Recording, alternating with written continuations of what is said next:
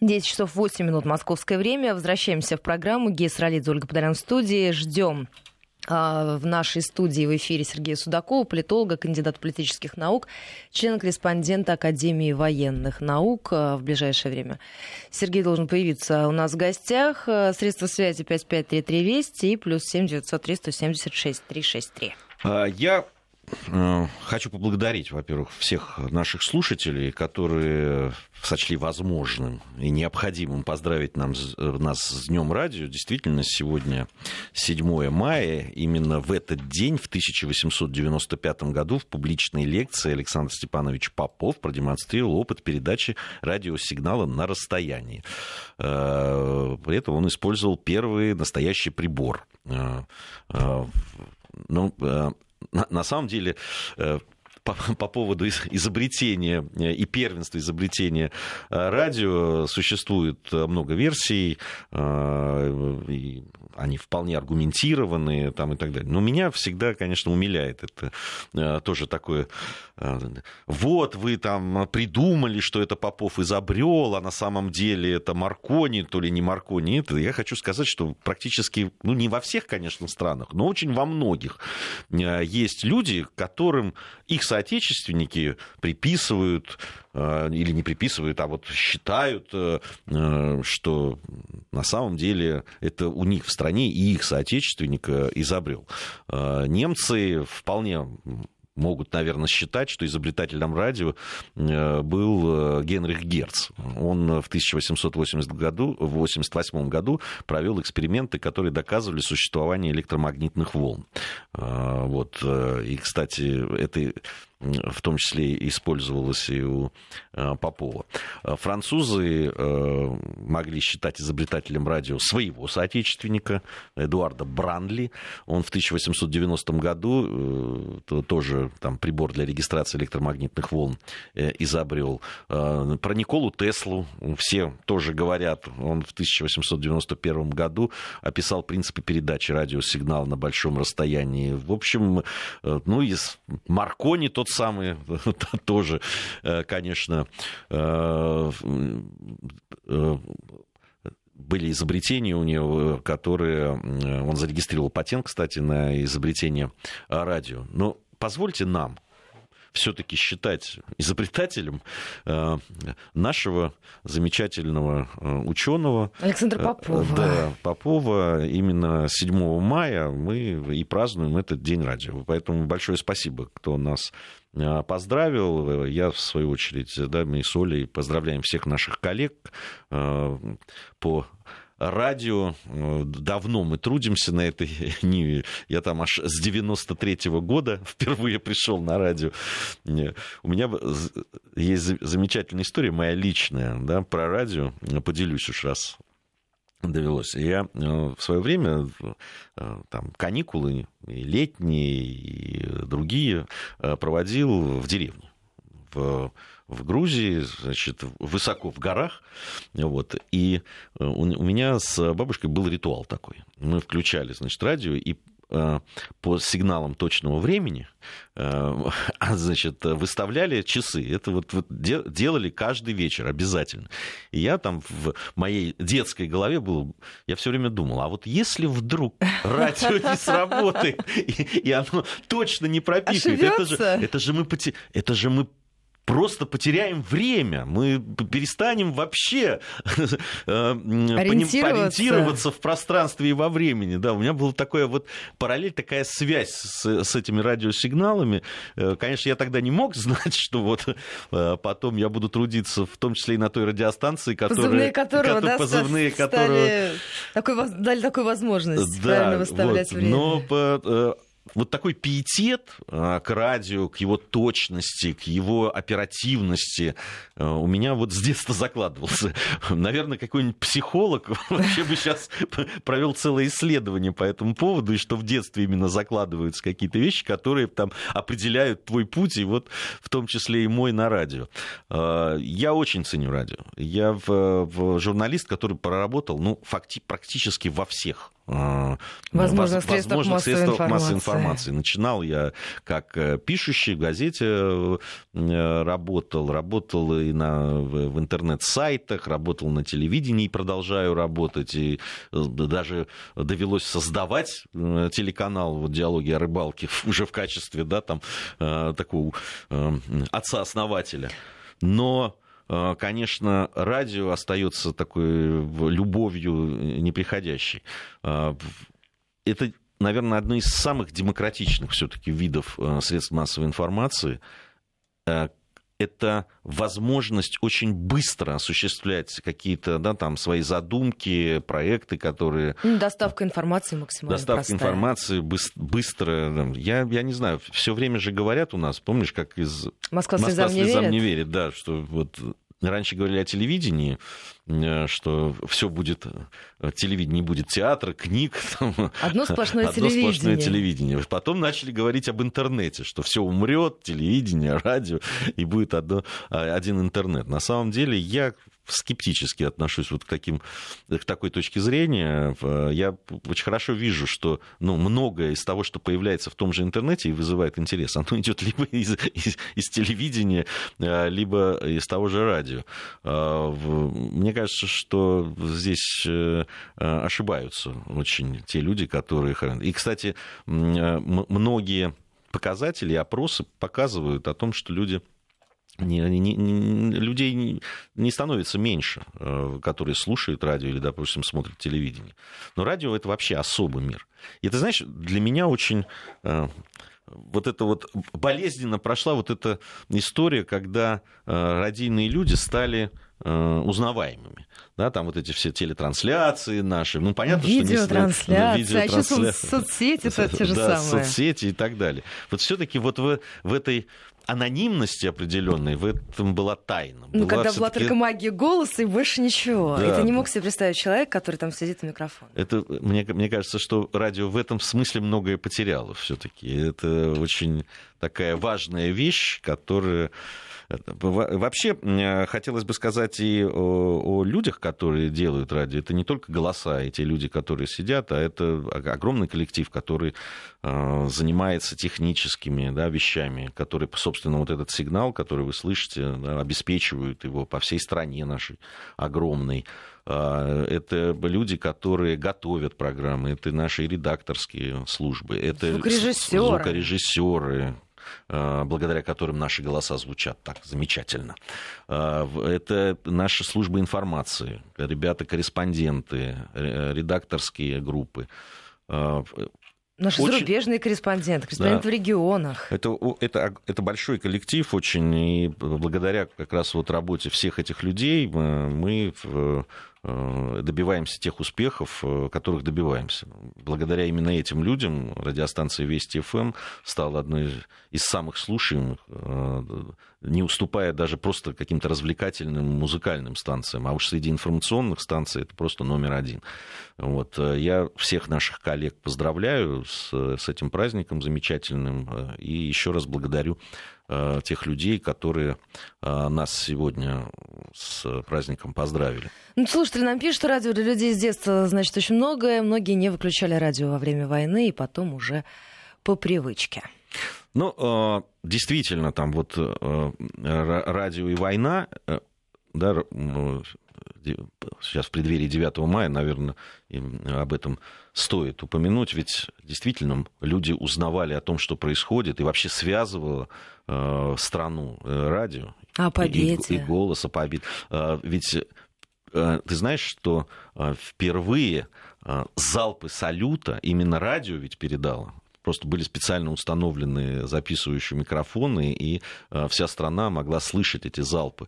Э, Тем, кто тогда еще не мог видеть этого, и это была очень сильная эмоциональная такая вещь. Ну и вообще, конечно, все сводки информбюро э, и голос Левитана, это же это составляющая часть кто-то, может быть, не знает, но Левитан же был внесен вообще в списки в черные гитлеровцами, там чуть ли не самим э, Гитлером в в список тех, кого надо прямо уничтожить в сразу. Очередь, да, в первую да. очередь. Вы представляете, какой силой обладал просто человеческий голос? Это потрясающе, конечно. Это потрясающе. И, в, и, и сколько людей работало и, и рисковало жизнью для того, чтобы передавать э, вот э, те крупицы информации, которые они собирали, причем это не делая не за мониторами, как сейчас зачастую происходит, да, а они были на передовой, они были иногда даже э, за передовой. Ну, о люди, как- радиоблокадном Ленинграде, да, вот о чем тоже сегодня вспоминали. Это же тоже Да, это очень, конечно, такие огромная вещи. часть истории. Вот, поэтому в, это, это наша история, и э, радио, и советское радио, и российское радио, и все люди, которые его делают, это большой праздник, мы с ним э, всех поздравляем. Кстати, отмечаю День радио с 45 года, с 7 мая 45 года. Да, не, не даром. Видите, как совпадает такое, э, такие э, большие, хорошие праздники.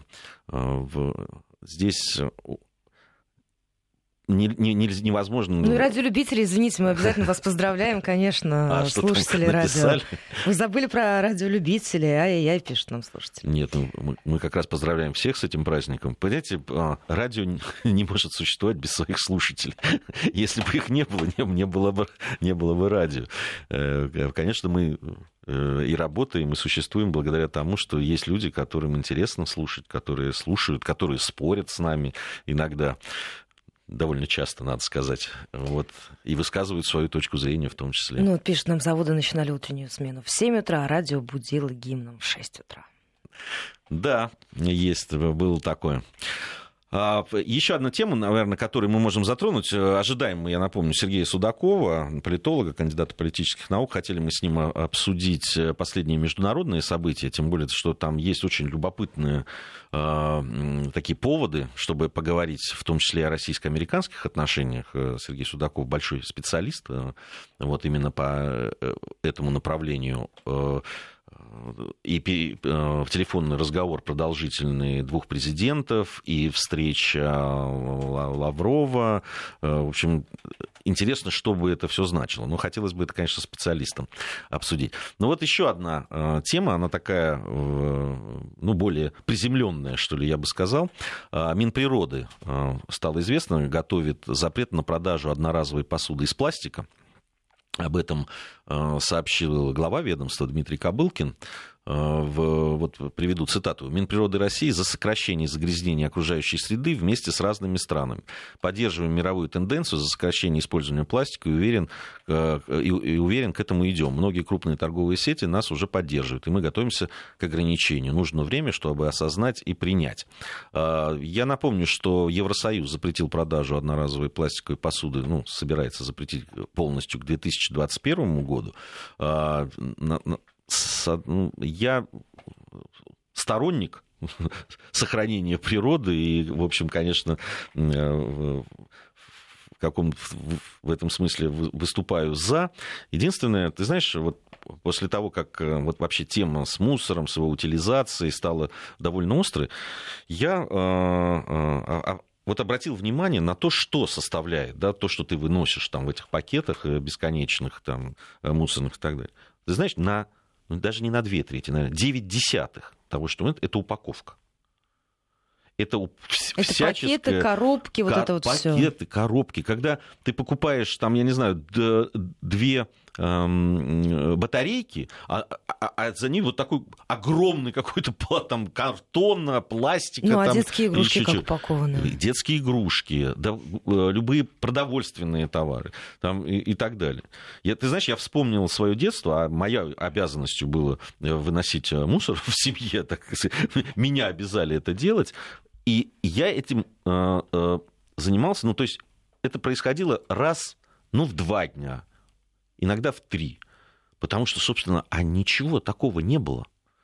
Да, там вот эти, э, э, если покупали молочные продукты, Ну, я то- хотела сказать, то это- была то это стеклянная баночки, бутылка Тара. Да, которую ты приходил, обменивал и забирал. Если ты что-то другое покупал, ну, максимум это какие-то очистки, косточки там, и, и все.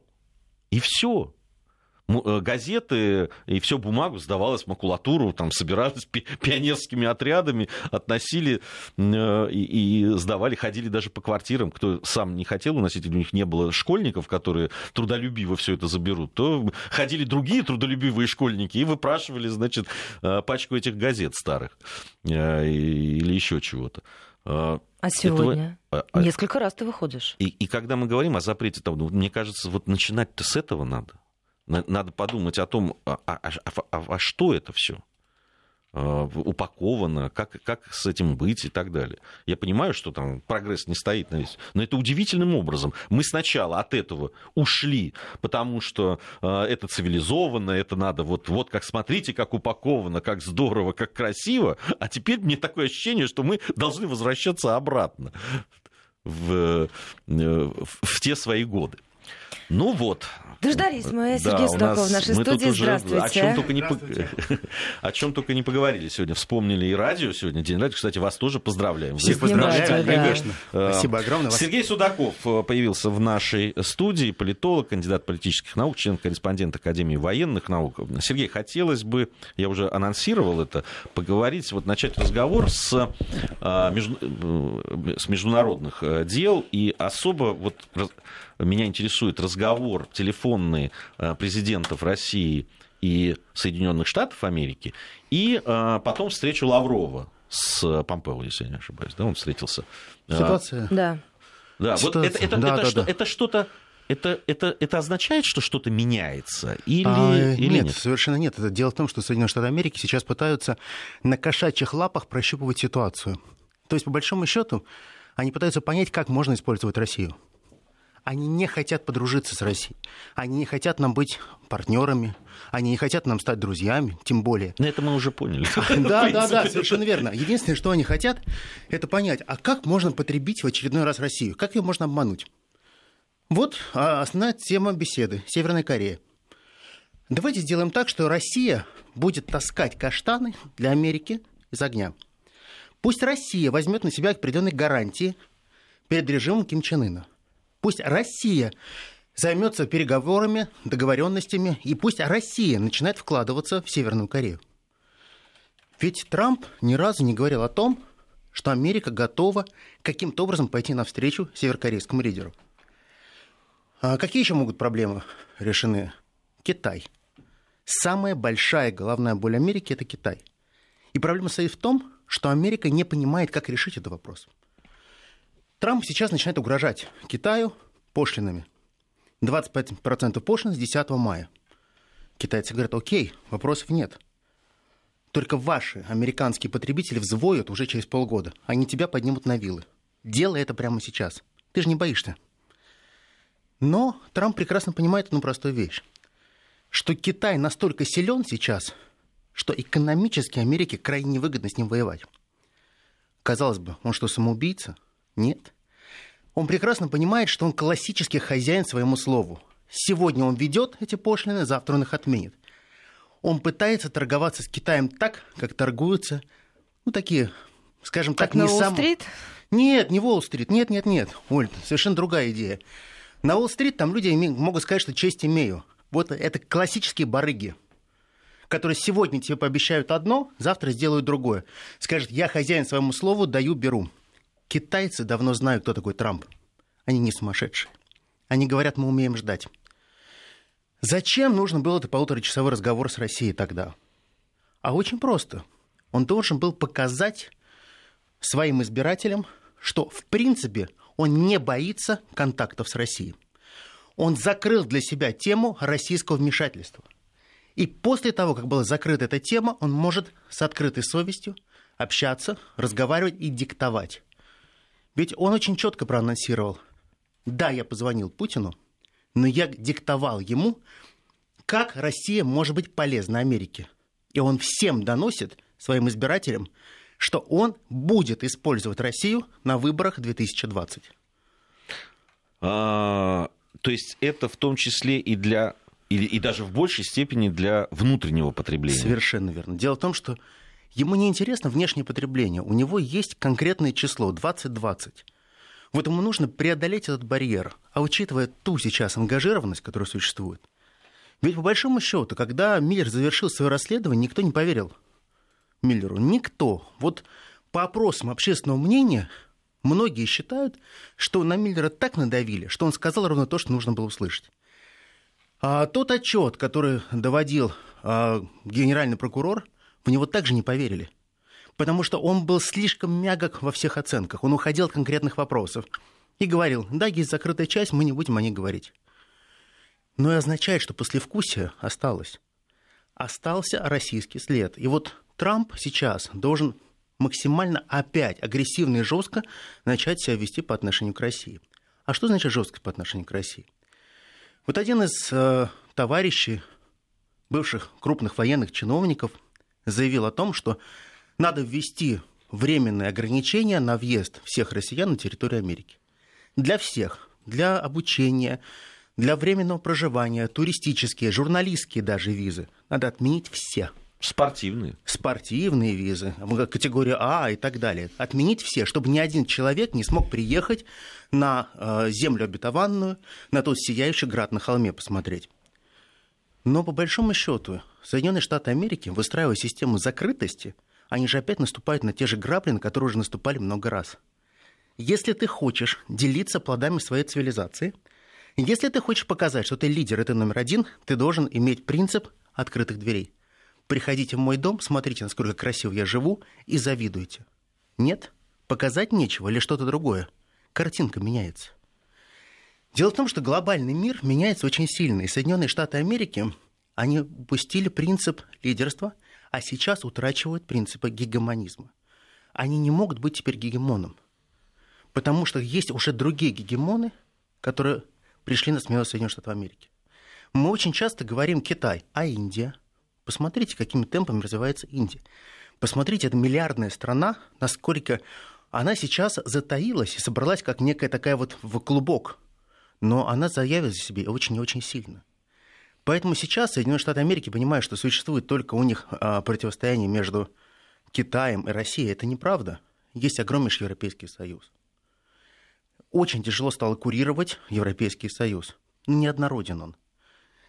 Каждая европейская держава, которая чего-то стоит, начинает говорить уже практически на равных с Америкой, а это раздражает очень сильно. Ведь никогда никто не мог разговаривать с Америкой на равные. Вы никто. А основной принцип и посыл, который еще заложили отцы-основатели. Если мы вспомним то, о чем говорил Вашингтон, когда он задумывал вообще идею глобального господства, он говорил, есть только один град на холме, а вы все остальные должны смотреть на него и любоваться.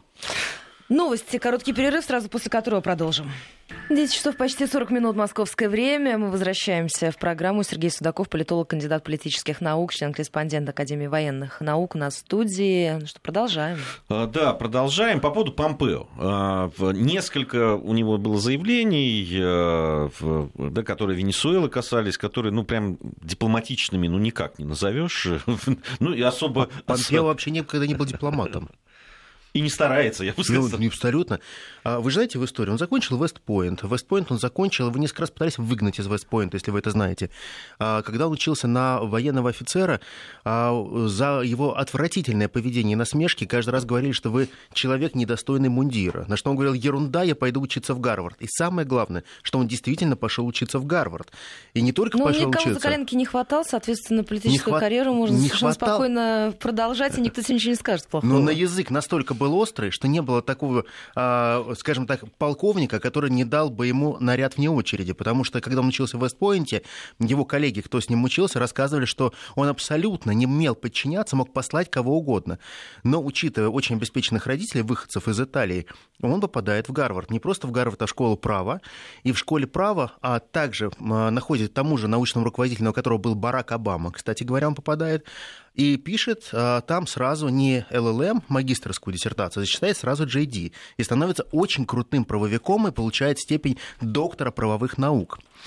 А те люди, кто работал с Помпео, а я сам провел достаточно много времени в школе права Гарвардского университета, поэтому могу сказать, что общался с теми людьми, которые в то время контактировали с Помпео ужасно, ужасно и ужасно. Именно так они говорят о Помпео, особенно когда пытались сдать ему какие-то статьи, которые он мог разместить в журнале, потому что он, говорит, ничего не понимал в праве, когда ты приносил ему классную статью, он говорил, слушай, в помойку, в помойку, в помойку. Но только если это была красивая дама, конечно же, вопросы были сняты. Помпео не дипломат, не юрист, не а, военный, но человек, который умеет вцепиться в тоже хваткой и сказать, я твой единственный друг, потому что все остальные тебя предадут. Это та фраза, которая позволила ему всегда зарабатывать себе очки. Это именно та фраза, которая позволила ему быть абсолютно преданным Трампу, когда он говорил, Дональд, вот все вокруг тебя тебя предадут, кроме меня. Я единственный человек, который будет с тобой до конца, когда тебя будут убивать. Я буду последним, кого ты увидишь, кто побежит от тебя. Преданность. Поэтому, когда мы видим, что Помпео говорит сначала свои заявления, что мы готовы провести военную интервенцию. Потом он говорит о том, что мы готовы... Про Венесуэлу. Про Венесуэлу. Мы готовы отложить проведение военной э, интервенции.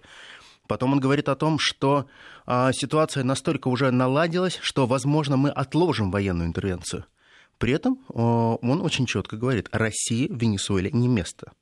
Это чисто американская разборка. Мы живем в доктрине Монро 1823 года. Это наша зона ответственности, и никто другой не имеет ну, права туда лезть. Как-то они доктрину Монро по-своему э, очень трактуют. Вообще-то тогда им нечего делать в Европе, если, если следовать доктрине Монро. Вот мне кажется, они очень сильно забыли а, своего достопочтимого президента Монро, который, в общем-то, делал эту доктрину исключительно для того, чтобы а, создать э, определенный изоляционизм для ограничения деятельности и нераспыления финансовых средств. Ведь задача была очень простая. Не только только политическое влияние, деньги. Не тратьте деньги там, где вы не можете их получить, гарантию возврата. Монро же говорил, зачем вам вкладывать деньги в Европу? Вы никогда их не получите назад. Это черная дыра. Вы запустите туда деньги и никогда не вернете, потому что там не действует наша юрисдикция права. На нашем континенте мы можем делать все, что угодно. Большой вопрос. Абсолютно отличная идея. Ребят, если вы хотите заниматься Венесуэлой, отрежьте от себя блок НАТО, занимайтесь вашим континентом. Занимайтесь вашим изоляционным э, континентом, все у вас будет хорошо. Но вы трактуете доктрину Монро ровно так, как вы ее хотите каждый раз. Потом, вот это э, вранье, о котором э, говорили абсолютно все каналы, когда э, Помпео первое свое интервью начинает с того, что я крайне жестко поставил господина Лаврова на место. Ну, это же хамство. Я ему сразу сказал, что Россия никогда не будет вмешиваться – После, что, после чего а, наше дипломатическое ведомство, конечно же, заявляет ноту протеста, говорит, что такого не было, что это вранье. Но Помпео, он, как тот хороший актер, отыгрывает роль до конца. А не зря его в Белом доме же называют цепным псом Трампа.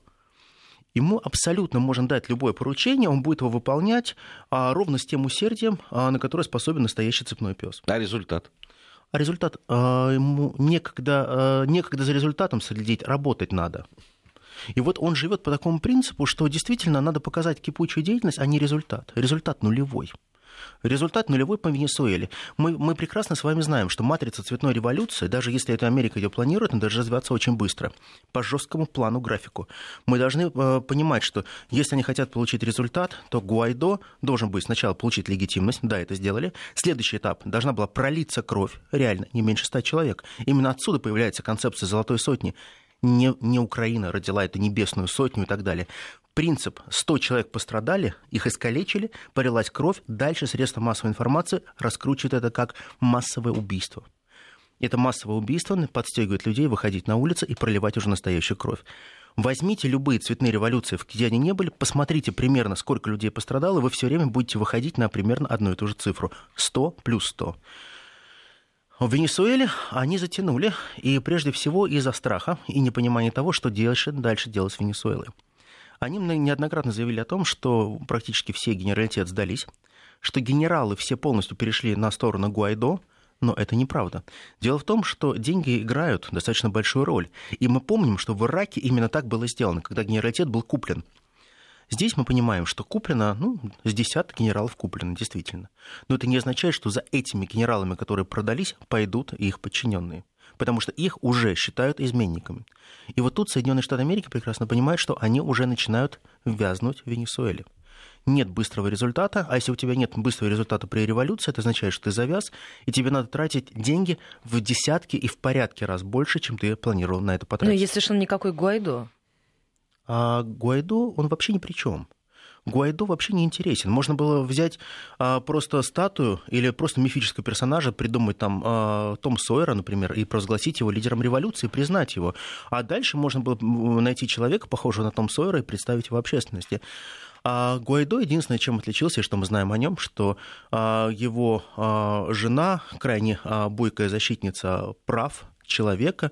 Она очень а, бойко отвечала на те вопросы, которые ставил ей а, президент Америки, но больше мы не знаем, насколько себя мог проявить Гуайдо, потому что Гуайдо, он, он а, действует по принципу нырка. В политике это называется, ты появляешься, делаешь жесткие заявления, две-три недели тебя не слышно. Вот сейчас Гуайдо прекрасно понимает, что даже политика политического выныривания, она уже не работает, потому что Гуайдо загнал себя в ту касту, которая называется уже jellyfish.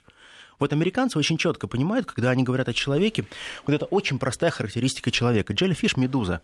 Вот сейчас уже американские политики, те же, кто так сильно э, любят Трампа и ходят на CNN, они говорят, а что вы можете сказать о Гуайдо Джеллифиш?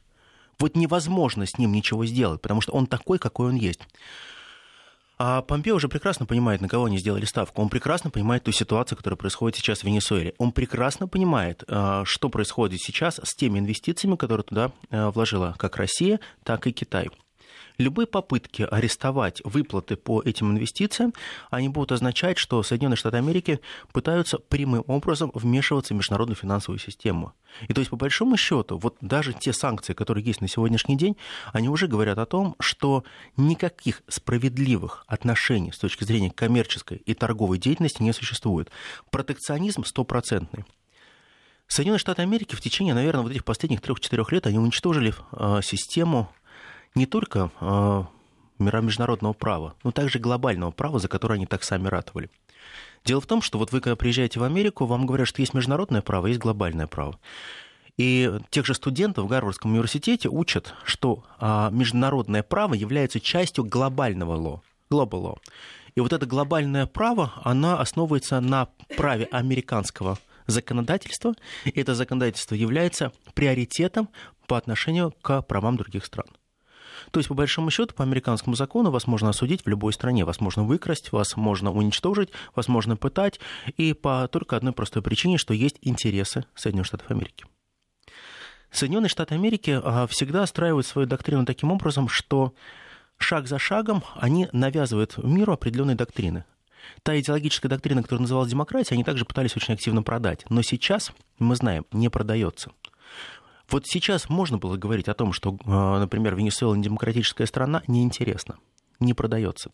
Можно сколько угодно говорить о том, что Сирия не демократическая страна или, там, условно говоря, Камбоджа не демократическая страна. Соединенные Штаты Америки а, сейчас в последнее время теряют очень важный товар – демократию. Они готовы ее раздавать бесплатно, но все прекрасно понимают, что а, американцы – это классическое казино ни один игрок еще не обыграл казино. То есть она стами ставит определенные правила игры. В тех переговорах, которые мы ведем с Соединенными Штатами Америки, мы прекрасно понимаем, что Соединенные Штаты Америки, создав доктрину либерализма, некого американского либерализма. Я не говорю а, сейчас о либерализме как таковом, который создавался еще во времена французской революции. Я говорю о том, который продается, продажный либерализм. О той концепции демократии, которая, опять же, на продаже, о той системе навязываемых кредитов, о системе крышевания, которая также продается, о системе, которая позволяет втягивать в долговую яму разные нации – то Соединенные Штаты на сегодняшний день становятся неким таким глобальным институтом, который установил некие свои правила игры, которые рушатся и очень сильно. То есть представьте, что вы пришли в казино, где вы должны играть по каким-то правилам, вы пытаетесь любой ценой обыграть это казино, но в этом казино в какой-то момент выключает свет. И что-то пошло не так. Так вот сейчас мы с вами все свидетели того, что в этом казино что-то пошло не так. Что крупье почему-то становятся однорукими. Почему-то а, служба безопасности начинает выполнять несвойственные функции. И сама система американского огромного казино начинает сбоить. И для нас это очень хорошо. Потому что вот когда в свое время Бжезинский написал книгу «The Second Chance», он говорил, что у вас больше не будет, да, господа президенты Америки, у вас никогда не будет второго шанса поставить Россию на колени и отрубить ей голову. Рубите сейчас. Потому что, когда она расправит плечи, шансов у вас не будет. А я полагаю, что второй шанс есть и у нас. Потому что мы сейчас только в начале того пути, когда рушится глобальный мировой порядок. Мы в начале того пути, когда начинает потихоньку тухнуть американская исключительность. Это не означает, что ее просто как рубильник выключат, и Америка исчезнет. Нет, нет, еще раз нет. Мощнейшая экономика, мощнейшая армия. У нас нет иллюзий. Но мы должны понимать одну простую вещь. У нас сейчас есть шансы продвигать свои собственные интересы. У нас есть шансы создавать новые союзы. И Соединенные Штаты Америки, когда говорят с Россией, то прежде всего они боятся наших союзов. И Трамп, конечно же, хочет, чтобы мы таскали каштаны для Америки при переговорах с Северной Кореей, но он прекрасно понимает, что нужно сделать так любой ценой, чтобы Россия и Китай поссорились. Я не доверяю Китаю. Я знаю, насколько китайцы сложные переговорщики. Я знаю, насколько они себя на уме. Я знаю, насколько тяжело их пройти, китайцев. Но давайте всегда просто определимся в некой терминологии. Я считаю, что вот у нас есть наши товарищи и попутчики. Вот китайцы для нас сейчас являются крайне выгодными соратниками-попутчиками, но не друзья. Потому что мне было бы очень страшно, если бы мы сейчас называли Китай полноценными друзьями. Потому что история Китая показывает, что Китай всегда играет только для себя. Отстаивает только свои интересы, и им абсолютно наплевать, что происходит со всеми остальными. Вот нам отчасти надо поучиться у Китая, так же как у Америки, использовать других в своих интересах. Мы слишком были радушные и слишком а, благостными по отношению к другим. Дело в том, что наследие Советского Союза нам всегда позволяло говорить о том, что в мире слишком много друзей и мало врагов. Но я считаю, что как раз ключевой сейчас элемент в понимании международной политики – это концепция недоверия. Потому что вот наше такое тотальное недоверие к нашим партнерам – это обеспечит нам некое преимущество в будущем. Тяжело жить в таком ощущении всегда недоверия. Хочется хоть кому-то надоверять. А, я полагаю, что армия и флот это очень хорошие э, два инструмента, которым надо доверять прежде всего, а ко всем остальным надо относиться с очень большой недоверчивостью, потому как а, мы понимаем, что врагов у нас гораздо больше, чем а, партнеров и соратников, и вряд ли нам кто-то что-то хочет сделать бесплатно. Тем более, когда за это бесплатно Америка еще очень сильно платит. И Америка бы очень сильно хотела, чтобы Россия в какой-то момент по мгновению волшебной палочки оказалась в далеком 92 году. Вот такого шанса у них уже не будет. Я надеюсь на это. Я надеюсь. Э, по поводу да, там, э, того, что происходит сейчас по поводу сбоя, ну, безусловно, и Венесуэла, и э, Сирия, да и... даже Турция с С-400. Да, да, это, это все такой показ... же сбой. Ну что, спасибо большое за спасибо этот разговор. Огромное. К сожалению, времени было мало, но не последний раз встречаемся в этой спасибо. студии. Сергей спасибо. Судаков у нас был в гостях.